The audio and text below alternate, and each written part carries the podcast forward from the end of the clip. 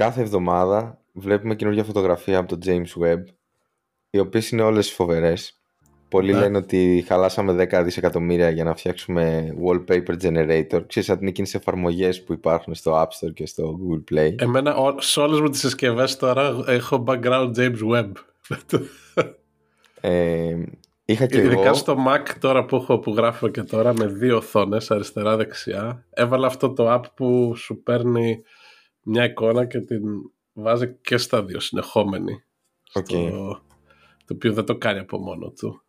Είναι πολύ, είναι πολύ ωραίες γιατί ε, έχουν πάρα πολύ ωραία ανάλυση.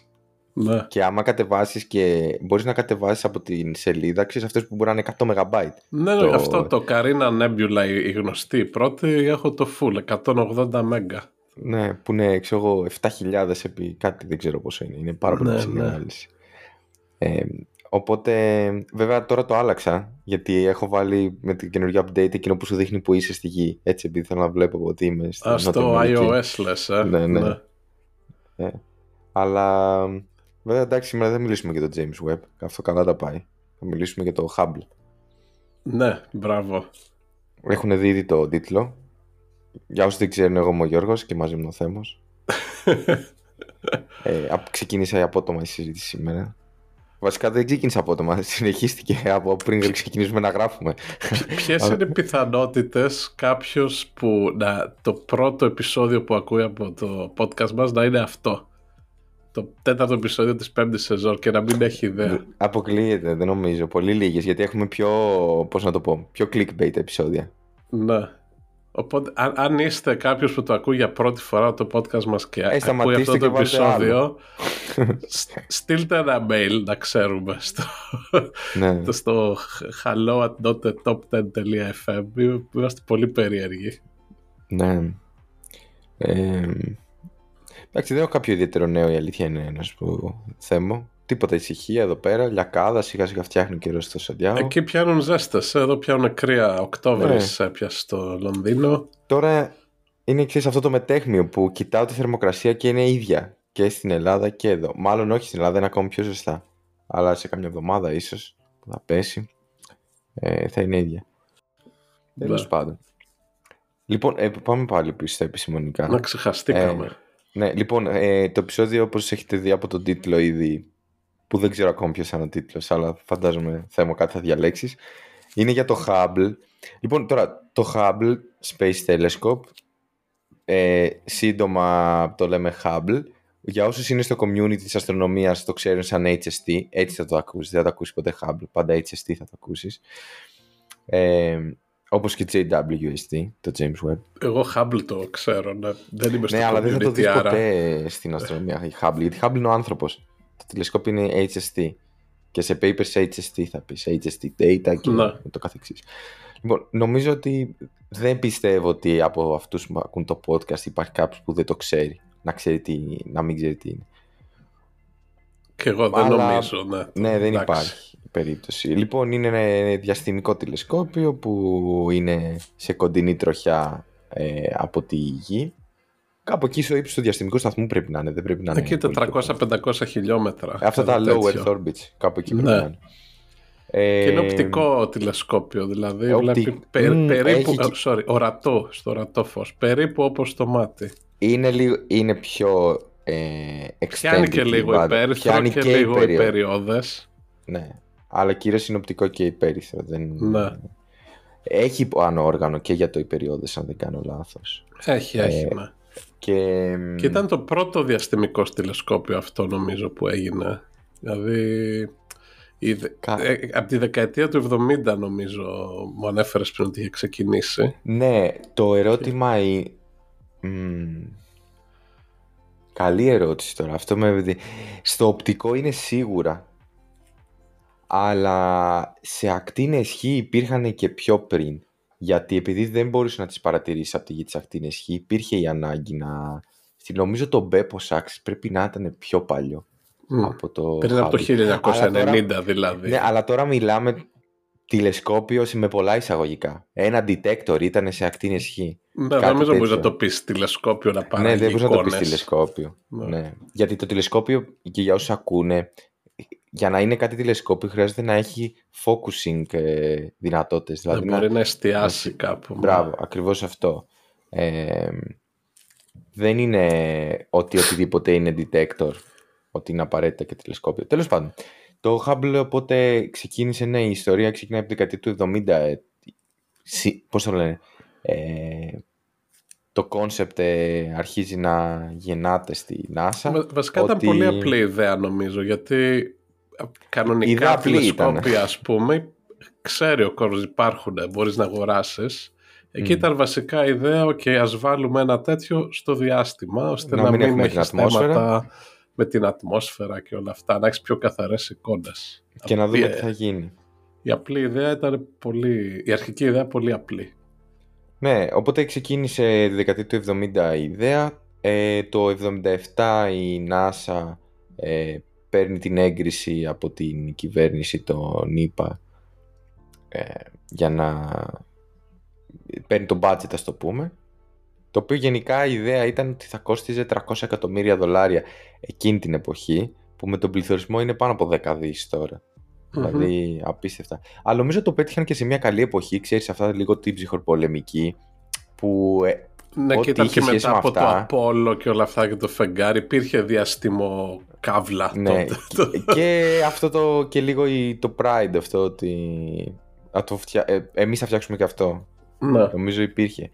Βέβαια η αλήθεια είναι ότι στο HST έχει συνεργαστεί και η ΙΖΑ, τουλάχιστον μετά από ένα σημείο. Μμ. Γιατί είναι τηλεσκόπιο της NASA, αλλά είναι joint mission, δηλαδή και η ΙΖΑ έχει κανονικά χρόνο, δηλαδή οι member states της European Space Agency έχουν Μμμ. πρόσβαση. Καλά πλέον πρόσβαση έχει οποιοδήποτε στο Hubble. Έτσι. Ε, οπότε ναι, ξεκινάει το η ιδέα το 77, εκτοξεύεται το, το 90, το 1990 Σωστά. ε, και θες να πεις τι έγινε όταν το βάλανε μπροστά, να το πω λαϊκά. ναι, εντάξει, ήταν ε, τρελή απογοήτευση γιατί μέσα σε μερικές τις πρώτες εβδομάδες ας πούμε ουσιαστικά οι εικόνες που πέρανε πίσω ήταν θολές. ναι. δηλαδή εκεί που περιμένεις να δεις την ε, super wow εικόνα ήρθαν πίσω και δεν μπορούσε δεν εστίαζε καλά, ήταν θολές, δεν είχε την ακρίβεια που έπρεπε. Που είχαν Και σχεδιάσει. Αυτό ήταν ε, εντάξει το, το- είναι πραγματικά έχουμε πει και σε άλλα επεισόδια αυτές οι αποστολές που οργανώνονται για δεκαετίες και μπορεί να πάει κάτι στραβά και τρέχα γύρευε να το φτιάξεις μετά μπορεί και να μην γίνεται. Και αυτό το στείλαν στο διάστημα τόσα δις κόστος τόσο ανθρωπο, ανθρωποχρόνια δουλειάς και βασικά δεν δούλευε και Ε, λοιπόν, εδώ να πω κάτι ότι αυτό, Μιλάμε αυτό είναι και κρύος το... υδρότας αυτό. Ξέρω, άμα Έτσι. είσαι εκεί ο διευθυντής της λες, δεν θα έχω δουλειά αύριο. Το- θα με Ξεκάθαρα. απολύσουν. Ε, υπάρχουν και βίντεο που δείχνει, ξέρεις, ανθρώπους ξέρεις, που είναι με τα χέρια στο πρόσωπο ότι, όταν βλέπουν τις πρώτες εικόνες. Λοιπόν, εδώ θέλω να πω δύο πράγματα. Πρώτον, ότι αυτό είναι και το κόνσεπτ του, συγκεκ- του σημερινού επεισοδίου, ότι όλοι ξέρουν το Hubble, αλλά δεν ξέρω κατά πόσο κάποιοι ξέραν ότι όταν εκτοξεύτηκε είχε- δεν δούλευε σωστά. Ναι. Το φτιάξανε Βέβαια. μετά, by the way, να το πούμε αυτό. Φτιάχτηκε. Ναι, αλλά θα το αλλά στην, πούμε στην αρχή, πορεία. τα πρώτα, στην αρχή ήταν Τα πρώτα χρόνια μεγά τεράστιο πρόβλημα αυτό. δεν Ήταν, έκανε. Θα και- το πω χοντρικά, δεν έκανε focus στο τηλεσκόπιο σωστά. ναι. Ήταν, ε, δεν ήταν καλά εστιασμένο. Και, και ο λόγος που είναι σημαντικό, εκτός από αυτό, επειδή ήταν το πρώτο του τύπου του εκτόξευση διαστημικό τηλεσκόπιο μεγάλο, αν αυτό πήγαινε στραβά, ε, θα επηρέαζε όλες τις επόμενες αποστολές Μμ. και τηλεσκόπια και δεν ξέρω εγώ τι. Δηλαδή, επειδή ήταν το πρώτο, είχε μεγάλο βάρος πάνω του. Και εδώ να τονίσουμε ε, ότι η συγκεκριμένη αποστολή, το Hubble Space Telescope, ανήκε σε μια οικογένεια αποστολών της NASA που ήταν multi-wavelength, οπότε ήταν μαζί το Spitzer που ήταν στο υπέρυθρο και το Chandra που ήταν στις ακτίνες Χ.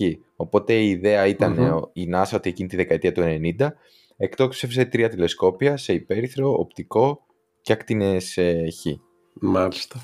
Οπότε και είχε και ένα άλλο σε gamma rays το, αλλά δεν έχει κάποιο όνομα τύπου σαν ανθρώπου. Είναι κάτι Gamma Ray Observatory, κάτι GCRO, κάτι τέτοιο. Τέλος πάντων. Η Στέλλα που μας ακούει το ξέρει σίγουρα. Ε, οπότε υπήρχε και αυτός ο προβληματισμός, γιατί όπως είπες και εσύ, ήταν μια αποστολή από μια ομάδα αποστολών που θα πήγαιναν στο διάστημα. Όλα αυτά πήγανε με το Space Shuttle που λέγαμε σε προηγούμενο επεισόδιο. Μπράβο. Και το Hubble πήγε με το Space Shuttle, αλλά και το Chandra και το Spitzer πήγανε με το Space Shuttle. Μπράβο. Ε, εντάξει, στην πορεία έχει επιδιορθεί αυτό, θα πούμε στη συνέχεια πώς. Τώρα λίγο να ξεκινήσω λίγο να ξετυλίγω το κουβάρι.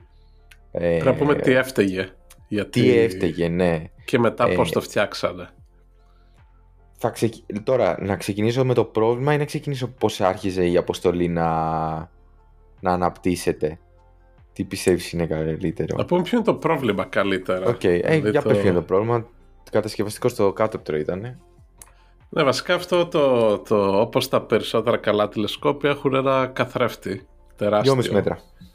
2,5 μέτρα περίπου. Δηλαδή έχεις το φως, χτυπάει στο αυτό το μεγάλο καθρέφτη, ο οποίος εστιάζει ας πούμε σε ένα σένσορα μετά. Ε, έτσι λειτουργούν και τα πολλά επίγεια τηλεσκόπια. Τα πιο απλά έχουν ένα καθρέφτη και εκεί βάζει το μάτι σου ας πούμε για να βλέπεις. Εντάξει, το Hubble έχει άλλους σένσορες. Ε, το, το σημαντικό είναι το σχήμα αυτού του καθρέφτη. Ε, δεν, δεν ξέρω πώς το ξέρουν αυτό, αλλά για να εστιάσεις τέλεια ας πούμε ακτίνες που έρχονται πέρα καθρέφτη με ένα φακό, το σχήμα που πρέπει να έχει είναι η παραβολή ή υπερβολή, όχι, όχι σφαίρα. Ε, τα γυαλιά που φοράμε οι περισσότεροι, εντάξει που φοράνε οι περισσότεροι, εγώ δεν φοράω, έχουν σφαιρικό σχήμα. Ε, Βασικά το 99% όλων των γυαλιών των φακών είναι τμήμα από σφαίρα. Και η σφαίρα ε, προσεγγίζει την υπερβολή και την παραβολή. Αλλά η υπερβολή και η παραβολή έχουν λίγο διαφορετικά σχήματα. Αν θες όμως να εστιάσεις τέλεια, ε, πρέπει να έχεις το συγκεκριμένο σχήμα. Στο, στο Hubble ήταν υπερβολικό. Με τη μαθηματική έννοια υπερβολικό το κάτωπτρο, ο καθρέφτης. Ε, ο λόγος που στα γυαλιά μας έχουμε σφαίρα είναι γιατί είναι πολύ πιο εύκολο να φτιαχτεί. Δηλαδή, αν πάρεις δύο κομμάτια γυαλί και αρχίσεις και τα τρίβεις, θα βγει κάτι που είναι σφαίρα στο ε, λίγο πολύ, έτσι, λίγο. Φαντάζομαι δύο πέτρες, ας πούμε, άμα τριφτούν πολύ σε ένα ποτάμι. Είναι λίγο πολύ σφαιρικό, ρε παιδί μου, το, η επιφάνειά τους, όχι όλη η πέτρα, η επιφάνεια mm. που τρίβεται. Ε, αλλά στο Hubble και σε άλλα όργανα ακριβίας θες ακριβώς ε, να έχει ένα πολύ συγκεκριμένο σχήμα ε, και αυτό δεν το είχαν δεν το καταφέρανε από λάθος.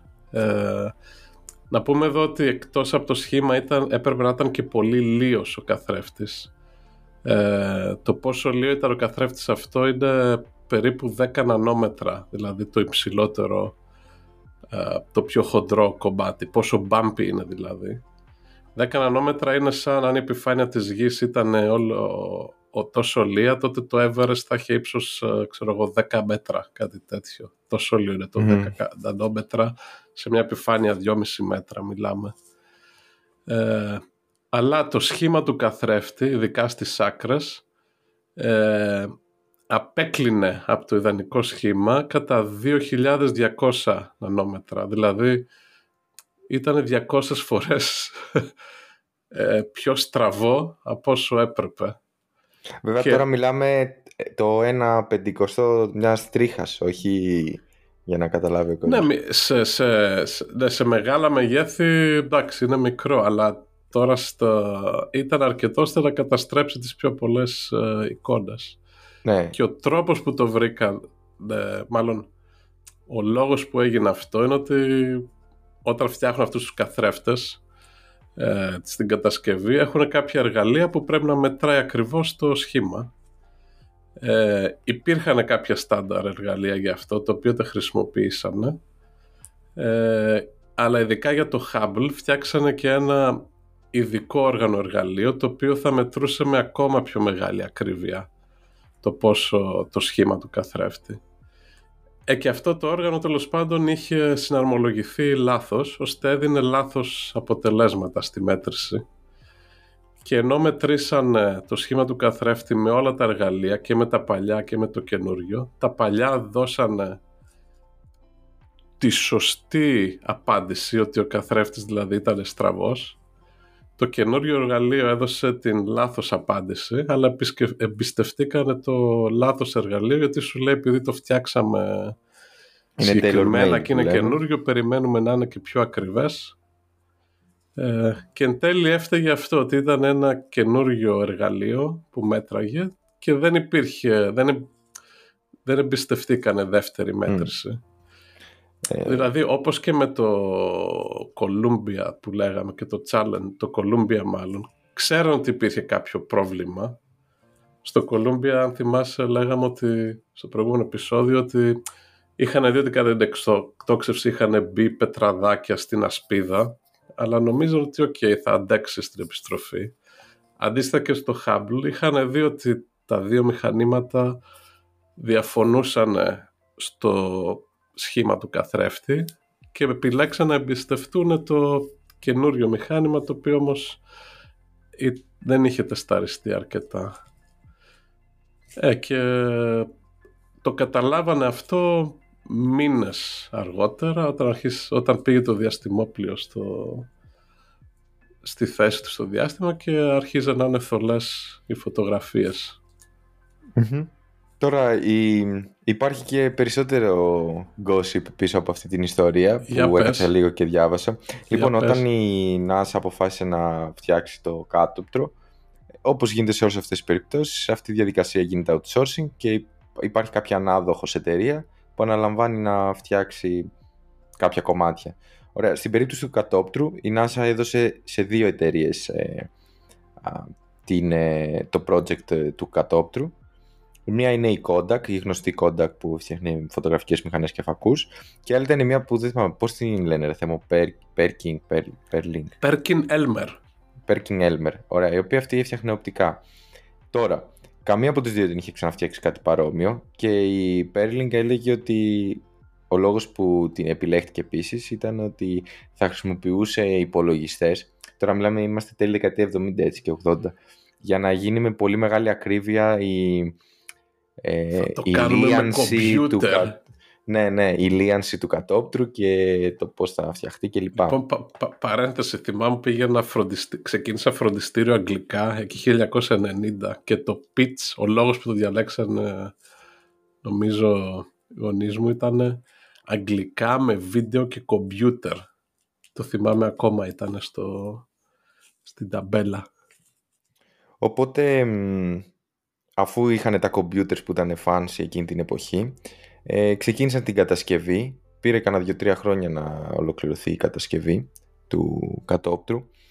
Και τώρα είναι το σημείο κλειδί που έγινε το, εκεί που έγινε το λάθος. Η NASA είχε πει ότι στις δύο εταιρείες ότι θα το φτιάξετε και οι δύο και μετά θα κάνετε cross-check μεταξύ σας να δείτε ότι δουλεύει σωστά όπως πρέπει να γίνει. Τώρα, η εταιρεία αυτή παίρνει επειδή δεν ξέρω, δούλευε πιο γρήγορα, ήθελε να τελειώσει πιο γρήγορα. Ε, Τέλος πάντων, τελείωσε πιο γρήγορα. Το έφτιαξε το κάτωπτρο. Και τώρα από εκεί δεν ξέρω τι ακριβώς έγινε, αλλά φαντάζομαι ότι ήθελαν να, ε, να προχωρήσει το project με το Hubble, οπότε το cross-checking δεν, έγινε ποτέ. Έγινε απλά ο έλεγχος αυτός που είπες εσύ πριν, μόνο για αυτό το κάτωπτρο, το βάλανε στο Hubble και το στείλανε στο διάστημα για την ιστορία μετά έγινε ο έλεγχος και για τη Kodak ε, το κάτωπτρο το οποίο δούλευε ε, άψογα. Και αυτό πώς το φτιάξανε ε, τελικά ναι. το πρόβλημα; Τέλος καλό, όλα καλά για το Hubble. Λοιπόν, ευτυχώς είχαν προνοήσει χωρίς να το ξέρουν. Ε, ο σχεδιασμός του Hubble ήταν αυτό που λέμε modular, δηλαδή είχε διαφορετικά κομμάτια τα οποία μπορούσαν να επισκευαστούν και μπορούσαν να αναβαθμιστούν. Οπότε χρησιμοποίησαν αυτή τη δυνατότητα ε, του Hubble. Και, υπήρχε, και νομίζω υπήρχε στο πλάνο να στείλουν ε, αποστολές πάνω για επιδιορθώσεις και αναβαθμίσεις. Και ναι. Ακριβώς. Δεν περίμενα βέβαια τόσο σύντομα όταν χρειαζόταν. Ε, ναι, επειδή ήταν, αυτό είναι επειδή είναι κοντά, είναι στα 500 χιλιόμετρα και μπορεί να πάει το διαστημικό λεωφορείο. Σε αντίθεση με το James Webb που είναι ένα εκατομμύριο μακριά. Ναι, και... αυτό, άμα χαλάσει το James Webb τελείωσε, δεν πρόκειται να, ναι. να ξαναφτιαχτεί. Οπότε τον Απρίλιο του... Ε, το, λάθος, το Δεκέμβριο του 1993, το 90 ήταν το που πήγε το Hubble. Το 93, το Δεκέμβριο του 1993, ε, το Endeavour που ήταν διαστημικό λεωφορείο μαζί με 7 άτομα πήγε στο Hubble. Είχε ήδη ένα όργανο Coaster λεγόταν που αυτό είχε μέσα είχε έτσι κάποια συστήματα φακών και κατόπτα να το πούμε δεν έχει και πολύ σημασία που να το πω έτσι λαϊκά αυτό μπήκε πριν τις κυρίως κάμερες δηλαδή μπήκε ενδιάμεσα ναι, για να διορθώσει τις ακτίνες. Ναι, γιατί αυτό που γινόταν πρακτικά τι ήταν, ότι φανταστείτε όπως είναι το κάτωπτρο, σε, διαφορετικές, ε, σε διαφορετική απόσταση από το κέντρο του κατόπτρου, να το πω χοντρικά, σε διαφορετικές ε, ακτίνες, ανάλογα το που χτύπαγε το φως, δεν έπεφτε μετά στο ίδιο σημείο, δεν έκανε focus ακριβώς στο ίδιο σημείο. Αυτό ήταν το πρόβλημα το κατασκευαστικό. Στην αιστεία δηλαδή της υπερβολής. Ναι. Ε, Οπότε αυτό επιδιορθώθηκε. Μετά το Hubble Έπρεπε να αφαιρέσουν και ένα άλλο όργανο, είδα ότι το Νομίζω κάτι βγάλανε, ναι. Γιατί δεν χωράει και βάλανε αυτό... αυτό που είχε τις διορθώσεις πάνω. Ναι. Ε, ε, και από τότε μετά ξεκίνησε να δουλεύει κανονικά. Η αλήθεια είναι ότι για την εποχή του ήταν πάρα πολύ, πάρα πολύ μπροστά και, και προβληματικό. Δηλαδή έβγαλε πάρα πολλές δουλειές και πάρα πολλά paper βγήκανε εκείνο το διάστημα 90-93 με το, μέχρι να επιδιορθωθεί γιατί συγκρίνοντάς το με τηλεσκόπια στη γη ήταν πάρα πολύ καλύτερο. Ναι, είχε κάποια χρησιμότητα, δεν ήταν όλα ναι, ναι. ήταν άχρηστα. Κάποια όργανα δουλεύανε, αλλά ναι. δεν ήταν για η ποιότητα και η ποσότητα ξέρεις, που να ανάλογη με το κόστος των δισεκατομμυρίων που στήχησε. Ακριβώς αυτό. Ε, και αυτό όλη η ιστορία τελειώνει το 2009 με την τελευταία αποστολή του διαστημικού λεωφορείου για επισκευές στο Hubble. Η αλήθεια είναι ότι έγιναν νομίζω έξι αποστολές, δηλαδή είχε προβληματάκια συνέχεια. Τα γυροσκόπια τα έχουν αλλάξει, τα solar panels τα έχουν αλλάξει και αυτά. Έχει, είχε προβλήματα. Και το 2009 που έγινε η τελευταία αναβάθμιση και στη, ας το πούμε, στις κάμερες και στα όργανα, πλέον ε, τα οπτικά που χρειάζεται για την επιδιόρθωση ήταν τα modules αυτά τα καινούρια ναι, βασικά κάθε φορά που αντικαθαστούσαν κάτι ε, βάζανε μέσα την απαραίτητη διόρθωση για το λάθος που είχε ο καθρέφτης ναι. και μετά από 15 χρόνια τα είχαν αλλάξει όλα και δεν, δεν χρειαζόταν πια το, το module αυτό που διόρθωνε τον καθρέφτη. Ακριβώς αυτό. Ε, εντάξει, έχει χρόνια ζωής ακόμα γιατί ε, άλλα 10 χρόνια σίγουρα Τώρα, για την ιστορία, το, το Hubble επειδή είναι κοντά, όπως και ο διαστημικός σταθμός, πέφτει λίγο σιγά σιγά, γιατί υπάρχει λίγη ατμόσφαιρα και φρενάρει. Οπότε έχει μόρια φορά... αέρα που το φρενάρουν λίγο. Ναι, και... ναι οπότε... πόσο ήταν, 30 χιλιόμετρα τώρα. Από το 2009 που το ξανασπρώξανε λίγο, να το πω έτσι, με το Space Shuttle, μέχρι σήμερα έχει χάσει περίπου 30 χιλιόμετρα. Έχει κατέβει. Έχει βέβαια ακόμα, όπως είπα, πάνω από 10 χρόνια ζωής. Δηλαδή δεν είναι ότι θα καταστραφεί στην ατμόσφαιρα, θα καεί άμεσα. Αλλά κάτι ενδιαφέρον που διάβασα και στο έστειλα και όλη αυτή την εβδομάδα είναι ότι η NASA συζητάει με τη SpaceX να δει αν μπορούν να στείλουν αυτό το Crew Dragon ε, στο Hubble για επιδιορθώσεις και για να το σπρώξουν και για να το σπρώξει πάνω, ναι. Το ναι. οποίο μάλιστα η SpaceX λέει θα, θα το κάνει τζάμπα γιατί θέλω να δοκιμάσουν αν μπορούν να κάνουν τέτοιου είδους αποστολές επιδιόρθωση. Ναι. Και λέει, Α, έλα να σας το κάνουμε τζάμπα. Ξέρω εγώ, δεν έχετε εσείς διαστημικό λεωφορείο τώρα τι να... για αυτά τα πράγματα. Ε, ναι, αλλά αυτό είναι στα χαρτιά νομίζω ακόμα, δεν είναι άμεσα στα πλάνα. Είναι κάτι που έχει προταθεί. Αλλά ναι. θα έχει ενδιαφέρον αν γίνει. Έτσι, ε, επίσης έτσι κάτι τελευταίο για να κλείσουμε που είναι, αξίζει να το σημειώσουμε ότι όταν έγινε η επιδιόρθωση χρειάστηκε πάρα πολλές ώρες, 7 ώρες αλλά επειδή εκεί ξέρεις είναι σε ελεύθερη πτώση τα σώματα ε, δεν ταλαιπωρήθηκαν στο κουβάλιμα τα πράγματα απλά τα σηκώνανε λίγο και βγαίνανε, και βγαίνανε όλα και τα modules και όλα αυτά. Ναι. οπότε βοήθησε αυτό. Δεν ήταν ασήκοντα να το πω έτσι. Ναι, αυτό είναι το καλό με το, το διάστημα. Δεν ζυγίζει τίποτα εκεί επειδή συνέχεια σε ελεύθερη πτώση. Μια ζωάρα. Ναι. Αυτά Ωραία. με το Hubble. Εντάξει, engineering disaster ε, ε, λίγο στην αρχή, μετά το σώσανε. Ναι. Και τα τρία επεισόδια αυτά, δεν ξέρω, έχουμε, είχαμε με, με πράγματα που πήγα λάθος στον αέρα. Το- Ναι, τα τρία το πρώτα αλλάξουμε. επεισόδια. Οπότε στο επόμενο επεισόδιο θα έχουμε κάτι για τη γη, ας πούμε, διαφορετικό. Θα μιλήσουμε για γέφυρες το... που Ναι. είχαν πρόβλημα. Οπότε τα λέμε την επόμενη Πέμπτη. Την επόμενη Σωστά. Πέμπτη, ναι. Μέχρι τότε στείλτε μας μηνύματα και email, τα έχουμε πει, είναι και στα show notes. Ε, αυτά. Γεια χαρά. Έγινε. Γεια χαρά.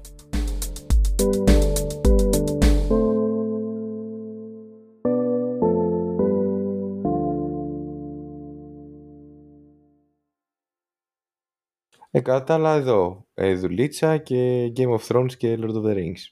Αυτά. Α, και νομίζω πρέπει σήμερα να βγαίνει, σήμερα που γράφουμε, να βγαίνει το Andor στο Star Wars. Αλλά Α, δεν είμαι το πολύ σίγουρος. Άντορ, ναι. Δεν ξέρω, Τα μου το Star είδα Wars σε σε- story Ναι. διαφήμιση. Δεν ξέρω, τα Star Wars στις σειρές δεν... Δεν μου αρέσουν πια, δεν ξέρω. Το... Ε, Τα Star Wars οι σειρές νομίζω είναι καλύτερες από τις καινούργιες ταινίες. Ε, δεν ξέρω, οι, σειρέ, οι σειρές δηλαδή του... Ε, το Mandalorian είναι ωραίο. Ούτε το Μανταλόρια μου άρεσε τόσο. Δεν ξέρω, λίγο αργά ρε παιδί μου το... Α, Ναι, το Mandalorian. Κάτσε, το έχεις δει το Obi-Wan; Το είδα, ναι. Εντάξει, Το το Obi-Wan είναι πιο fan service, έτσι. Έχει, μη σποιλάρουμε, αλλά έχει... Μου Αυτή αρέσει που το πρέπει. fan service, αλλά είναι λίγο, καμία σειρά δεν είναι wow ρε παιδί μου να πεις ότι... Ναι, και τι γιατί, είδα τώρα... ναι, γιατί η πολιτική, από ό,τι καταλαβαίνω της Disney, είναι αυτός ο κατακαιρματισμός στο, στο lore. Δηλαδή, Ναι, δεν θα φτιάξουμε μία τύπου, πάμε να φτιάξουμε το Game of Thrones, θα είναι τούμπανο. ναι. ή θα φτιάχνουμε πέντε παράλληλες ιστορίες ώστε ε, ανά κάθε quarter του χρόνου να βγαίνει και κάποιο, να έχει μόνιμη παρουσία. Οπότε ίσως κανένα δεν είναι το super wow. Αλλά ξέρεις ότι α, το φθινόπωρο θα βλέπω το, σου λέω εγώ το Andor, μετά τα Χριστούγεννα θα βγαίνει το Mandalorian, μετά το καλοκαίρι θα βγαίνει το Obi-Wan και μετά ξέρω εγώ. Ναι, είναι κάτι να βλέπεις ρε παιδί μου, αλλά δεν, Ναι. δεν ξέρω. Δεν... Έχω Εντάξει, γεράσει. λεφτά βγάζουνε. Οπότε Ναι. Αυτό το, λε- αυτό το έχω γεράσει, άστο είναι μεγάλη υπόθεση. Γιατί την έχουμε ξανακάνει με τα Harry Potter. Για το κατά πόσο άμα τα βλέπαμε τώρα θα μας αρέσανε ή όχι.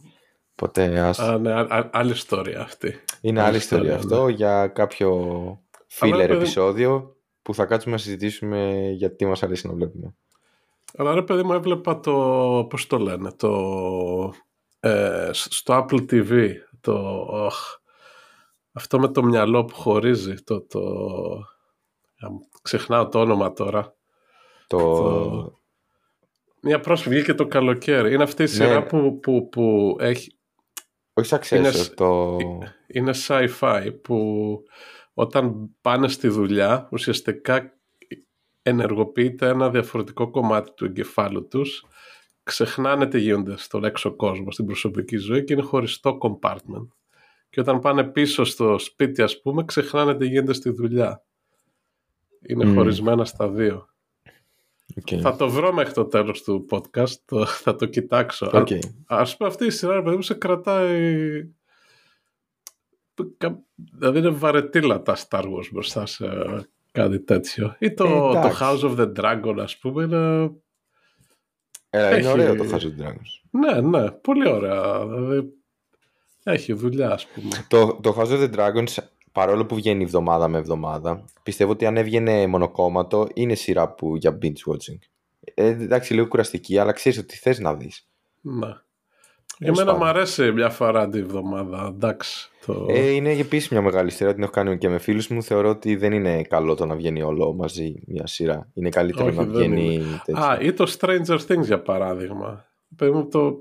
Και η τελευταία σεζόν του Tra- Stranger Things, ας πούμε, είναι αριστούργημα μπροστά στα Star Wars. Δηλαδή, το Stranger Things το είδα, αν δεν κάνω λάθος, στη, στην πτήση της επιστροφής το καλοκαίρι για... που είναι 13, είναι 13 ώρες η πτήση, οπότε ναι. είδα αρκετό.